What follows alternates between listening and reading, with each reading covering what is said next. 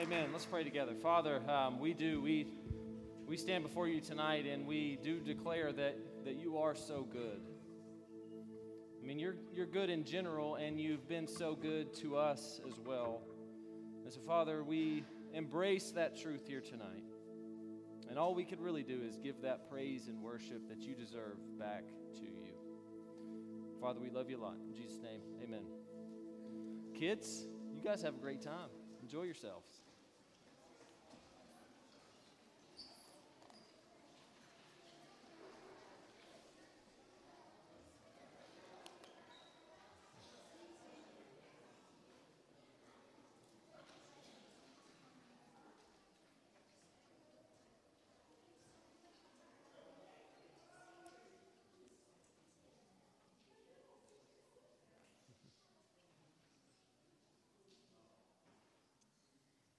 How is everybody? Good. Everybody having a good week? Mixed? That's all right. Hey, we're in our spiritual practices series, and we're in the third week. And the first week we talked about Sabbath, or I like to say Shabbat, just because it's more fun to say that word. Uh, and then last week we talked about becoming a servant. I love how Tara said that. She, you know, it wasn't just about service, it was we want to become someone who is a servant. And this week we're going to talk about the spirit, spiritual practice of rejoicing. Now, this isn't one that we typically think of. In fact, until I put it on the schedule, I didn't really consider it. But then when I spent more time in the scriptures, I quickly realized that this one is on par with worship, with service, with scripture reading, all those things that rejoicing is a very, very important spiritual practice. And basically, everyone desires experiences of joy. The question is not if you are seeking joy, the question is where are you seeking it? Uh, now, I have known people over the years who truly do seek out misery and not joy, but typically, even that is manifested out of previously desiring to experience joy but becoming so hardened that they just kind of throw their hands up in the air. We were made to experience, try to experience joy. But here's the problem, and it seems small, but it's rather important. Many will seek joy to the point where everything else becomes a means to obtaining that joy. So you'll hear things like the worldly wisdom of do what makes you happy, right? This is saying the end game is happiness or joy, and everything else is a means for you to obtain that joy, right? But the follower of Jesus primarily seeks not joy, but primarily seeks Christ as the end game, thus, as a byproduct, experiences joy, ultimate joy. So, for the human heart to experience joy, it must pursue something much greater than joy itself. Uh, it must experience Christ, thus, as an indirect result, experience the fullness of joy in the process. So that's a major difference. I'm sure it breaks your all's hearts when you see people around you, time and time again, they want to experience joy and they're going to all these different places to try to experience joy. And then you see what? You know that ultimately what's going to happen is it's going to leave them empty handed, right? Time and time again. That when we make our ultimate goals sort of center around ourself and our joy, then it actually ends up falling short. The great irony is that when we stop pursuing joy itself, but pursue Christ itself, something that transcends far beyond just joy, that's when we experience ultimate joy. Um, and one thing tonight that I think is really important for us to know is that God Himself is the most joyful being who ever existed.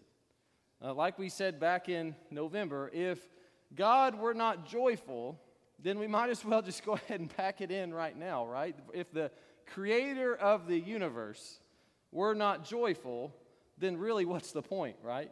But the fact is, he's extremely joyful. In fact, joy or rejoice or joyful, all those things uh, are mentioned 430 times throughout the Bible. And Jesus himself was extremely joyful. I mean, you take uh, his first miracle was performed to keep the party going, right? And then you think about the kids. This is probably the best evidence of how we know that Jesus was so joyful. Because kids do not like to go up to grumpy people, do they? Right? For the kids to want to go to Jesus, he was delighted and joyful. And I think sometimes we think of God not in that way, right? We think of his character in, in not a very joyful way, but I want to continue with you here tonight that God is extremely joyful. And he wants us to experience the joy that he gives to us. So John 15, 11 says this I have told you this so that my joy may be in you and that your joy may be complete. John 17, 13 says, I am coming to you now, but I say these things while I'm still in the world so that they may have the full measure of my joy within them. Now, this full measure, the original definition of that is essentially like if you took a cup and it was uh, filled to the brim and you're sort of walking with it, and like if it overflows, it, it gets right filled back up, right? This is the full measure of joy. And I think we can know in part if we're, if we're truly seeking after the character of Jesus if we are experiencing some joy in the process. If we're not, then I don't think we're after the actual character of Jesus. The question I have for us tonight is where are you seeking joy here tonight? Perhaps if we stop making the goal to be joy, but make it a byproduct of a larger pursuit, then we will, in fact, experience the fullness of joy here tonight. Now, how do we do that? Right? If you're like me, Tell me what to do, right? You can talk about things all day. Just tell me what I need to do, okay? So we know that joy is part of the fruit of the Spirit, right? That if we're led by the Spirit, that these things are produced. So, what does it look like to be led into joy by the Spirit tonight? Well, very simply, by rejoicing. Write that down by rejoicing. I want to continue with you tonight something that I've thought a lot about coming into tonight, and I've thought a lot about it my whole life, really. But I think it's really important for us to note it's that we have everything we need right now in order to rejoice in the Lord. That we have everything that we need right now in order to rejoice in the Lord. There's nothing that we lack in order to rejoice in the Lord here tonight.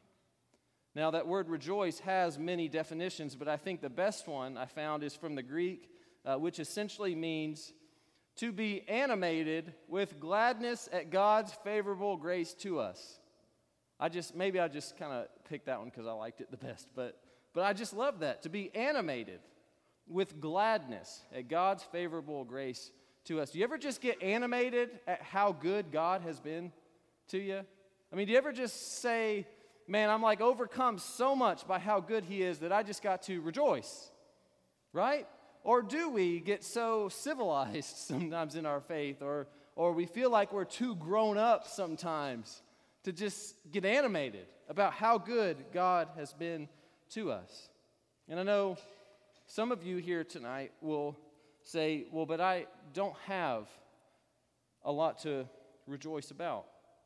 I mean, again, like I, I, just said, you know, we have everything that we need in order to rejoice in the Lord, but I don't feel that to be true here tonight. And look, this is how I felt for many years. Y'all know my background. I've worked in counseling, and some of the most difficult situations I would encounter. I mean, things like loss and trauma and diagnoses and all these things. And so I didn't really believe that truth that we do have everything we need in order to rejoice in the Lord. My very first case as a 22 year old, I had a 17 year old kid um, who was forced to watch his mother be killed. And I'm supposed to talk to him about coping skills and all these things. And I, I said, I, I don't think I can tell him that he has what he needs in order to rejoice in the Lord. And I felt this way for a long, long time because you look at that scenario and it's nothing like anything I've ever faced in my life. So, how can I say you have everything you need in order to rejoice in the Lord. This seems almost even dismissive, doesn't it? Or offensive to say that. But what I realized over time, though, is that we simply cannot afford not to believe that we can rejoice in the Lord in any circumstance. We can't afford not to believe that. We have to know and believe that we can rejoice even in the midst of the hardest circumstances. Otherwise, despair will be right around the corner. And we mourn, yes, man, we, we mourn. And, and here at Grace Meadows Church, I, man, I just, if you're going through something here tonight, like this is a family that is going to be there with you and mourn with you.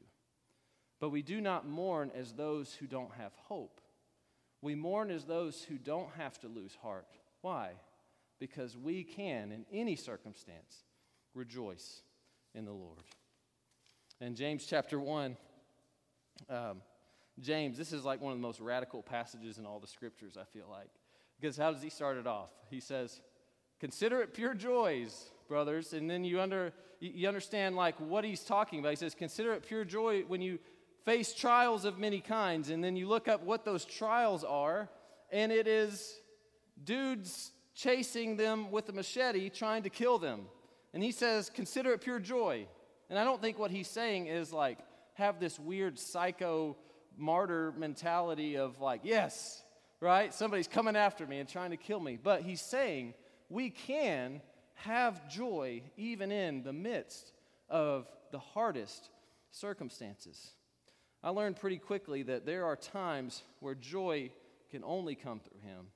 So we cannot afford not to see that we can rejoice in him in any circumstance. When Morgan had her miscarriage um, a few years back, she found herself saying, like, I'm hungry for being in the scriptures even more. I mean, she's in the scriptures all the time, but even more in the midst of such pain, she was seeking some joy to rejoice in the Lord.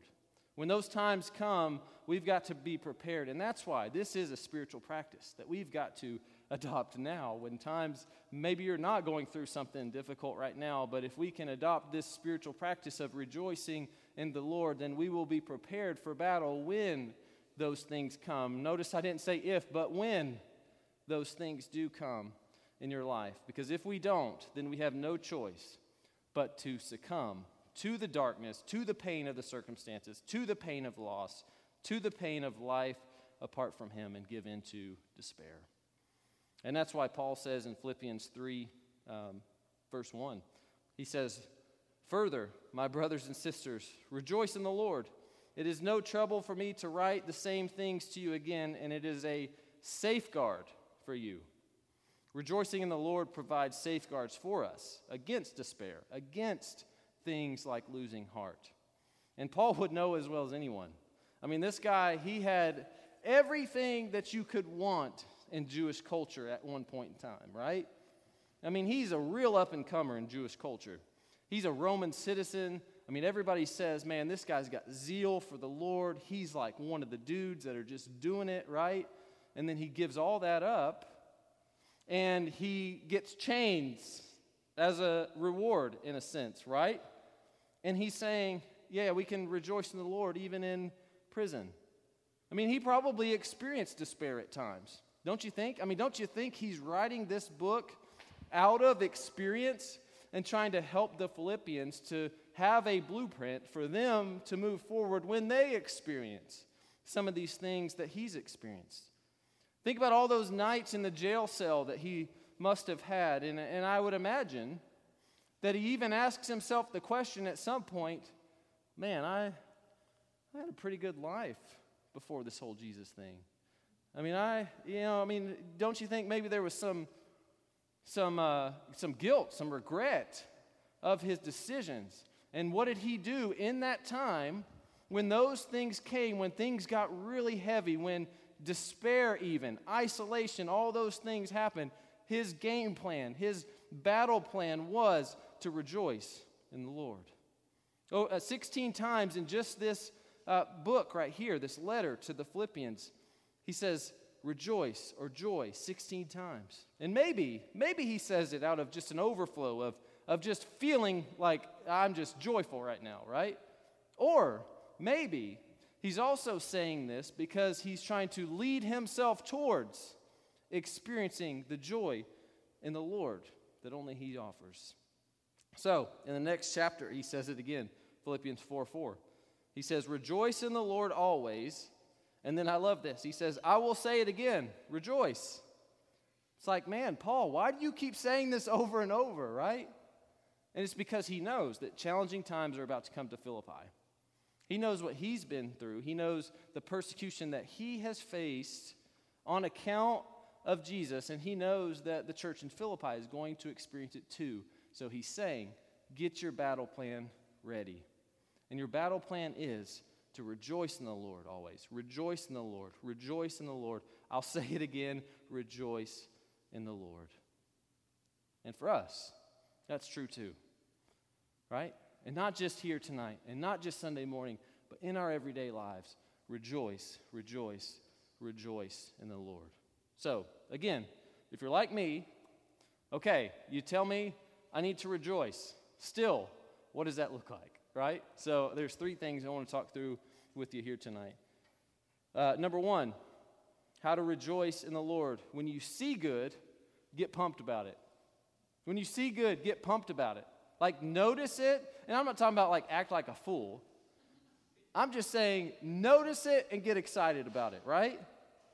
In um, Philippians 4 8 says this He says, Finally, brothers and sisters, whatever is true, whatever is noble, whatever is right, whatever is pure, whatever is lovely, whatever is admirable, if anything is excellent or praiseworthy, think about such things.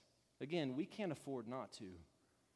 We can't afford not to. A life that doesn't notice and rejoice in the good around us is a life that inevitably will be too heavy to bear. And perhaps it would be good for us to become the kind of people that other people around us want to share good things in their life that's going on, right?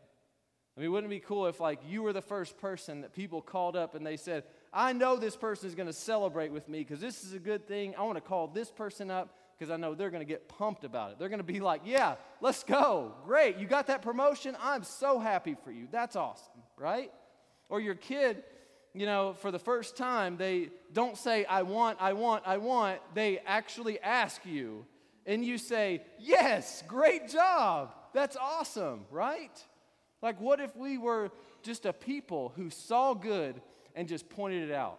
We didn't just let it slip by unnoticed we said, I see that, good thing, and I'm pumped about it. Man, I mean, you even take like the early church in Acts 2 when the Holy Spirit comes upon the disciples, right? And people think they're so like in awe and wonder and stuff like that that people around them think that they're drunk, right? And Peter's like, I need to address them. And he addresses them outside. He says, It's only nine in the morning. We're not drunk. This is the Holy Spirit, right? What if there was something so different about us that we said, man, I just love to see good? I just love it, and I'm going to call it out, and I'm going to get so excited when I see it. So that's number one. Number two, when you don't see good, reflect on the good that you have seen before. Psalm 143 5 says, I remember the days of old. I meditate on all that you have done. I ponder the work of your hands. Psalm 77 11 says, I will remember the deeds of the Lord. Yes, I will, will remember your wonders of old. And I've told you guys before, sometimes joy is just not very natural to me. That there are days where I wake up, I mean, just even yesterday, like you would think that I would be so just naturally excited. I mean, things are going, you know, well and, you know, everybody's healthy and all that stuff. And I just kind of wake up and I'm just like, numb. And Morgan asked me, she's, she's like, what's wrong? And I'm like, I don't, I don't know. I just don't know. And one of my battle plans on those days is like this nostalgia or reflection on all that God's done in our lives. And I started a couple years ago, I started doing uh, these slideshows for birthdays in our family. And, um, and then at the end of the year, I'll do these photo albums. And so now I'm like building up my inventory for those moments to look back and see all of God's provisions over our lives. And if things get bad enough, don't tell anybody this. But when things get bad enough, I might even pull out like the Christmas time videos and stuff like that during the year. But it's just this point of, look, man, I'm just not there. Like, I'm not rejoicing in the Lord. It doesn't come naturally to me a lot of days. So I'm going to lead myself into a place of rejoicing in the Lord. That's why this is a practice. It's not a feeling, it's a practice. To rejoice is a practice. A, a joy is something that we have, but to rejoice is a practice that we choose to do. Um, the other thing to remember with this is that, man, ev- everything is a gift to us. I mean, when we really realize that everything that we've been given by God is a gift, this is no transactional relation, mutual relationship, right? I mean, this is everything we've been given is a gift. And so you reflect on that, and then you see everything around you as just such a blessing, right? That's our battle plan to say, God doesn't owe me anything. And so everything that I see is just so good. So we reflect on that. We reflect on that. We reflect on that. And we start to become somebody who rejoices. And then the third one is this very simply never forget what Christ has done. Never forget what Christ has done. Paul ends his letter to Philippi with this statement or salutation, um, if you will. Um, let's see, Philippians 4, I think it's verse 23. It says, The grace of the Lord Jesus Christ be with your spirit. Amen. May we have with us in our spirit the grace of our Lord Jesus Christ with us each day. His grace to us is reason enough to rejoice. Now, that word grace simply means God doing for us anything that we could not do on our own. And we could not have life itself on our own. He gave it to us. That's His grace to us. And that is reason to rejoice. Uh, Romans 8, starting in verse 31, I'm going to read a few verses here. And I can't believe I haven't read this with you guys yet. I was thinking about this this week. I'm like, that's preaching 101 to go into Romans 8, right? But I haven't gone through this with you guys yet. But uh, Romans 8, starting in verse 31. It says, What then shall we say in response to these things? If God is for us, who can be against us? He who did not spare his own son, but gave him up for us all, how will he not also, along with him, graciously give us all things? Who will bring any charge against those whom God has chosen? It is God who justifies. Who then is the one who condemns? No one. Christ Jesus, who died more than that, who was raised to life, is at the right hand of God and is also interceding for us. Who shall separate us from the love of Christ? Shall trouble or hardship or persecution or famine or nakedness or danger or sword? As it is written, For your sake we face death all day long. We are considered as sheep to be slaughtered. No, in all these things we are more than conquerors through him who loved us. For I am convinced that neither, neither death nor life, neither angels nor demons, neither the present nor the future, nor any powers, neither height nor depth nor anything else in all creation will be able to separate us from the love of God that is in Christ Jesus our Lord. That is a good reason for us to rejoice, is it not? Let us be a rejoicing people because we do have everything that we need right now in order to rejoice in the Lord here tonight. Let's pray together. Father, we thank you for tonight. We thank you for um, your provisions over our lives and the fact that we can rejoice in you. I mean, the, the, the circumstances, we can't rejoice in every, uh, with every circumstance or for every circumstance, but we can rejoice in any circumstance because why? Because the ultimate circumstance is that we are your children, and nothing can take that away.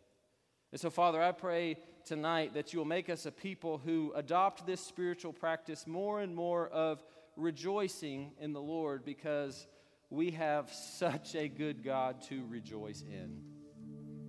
And so, Father, help us to be the kind of people who step into rejoicing. And, and we can't control some of these things of like, you know, our minds continue to wander, but we want to more and more step into these things and become more and more someone who rejoices. And Father, we know that we need you in order to do that. Holy Spirit, we need you to draw us closer. Lead us. Help us to know. Help us to see when we're not being led by you. Father, we love you a lot. In Jesus' name I pray. Amen. This is your time to worship. If you need to come down to the altar to pray, if you need somebody to pray with, I would love to pray with you. If you're going through something here tonight, I want you to be encouraged. Like I said Sunday, you don't have to do that alone here. You don't have to do that alone here. We will mourn with you, we will walk with you, we will be here with you every step of the way. Now's your time to respond.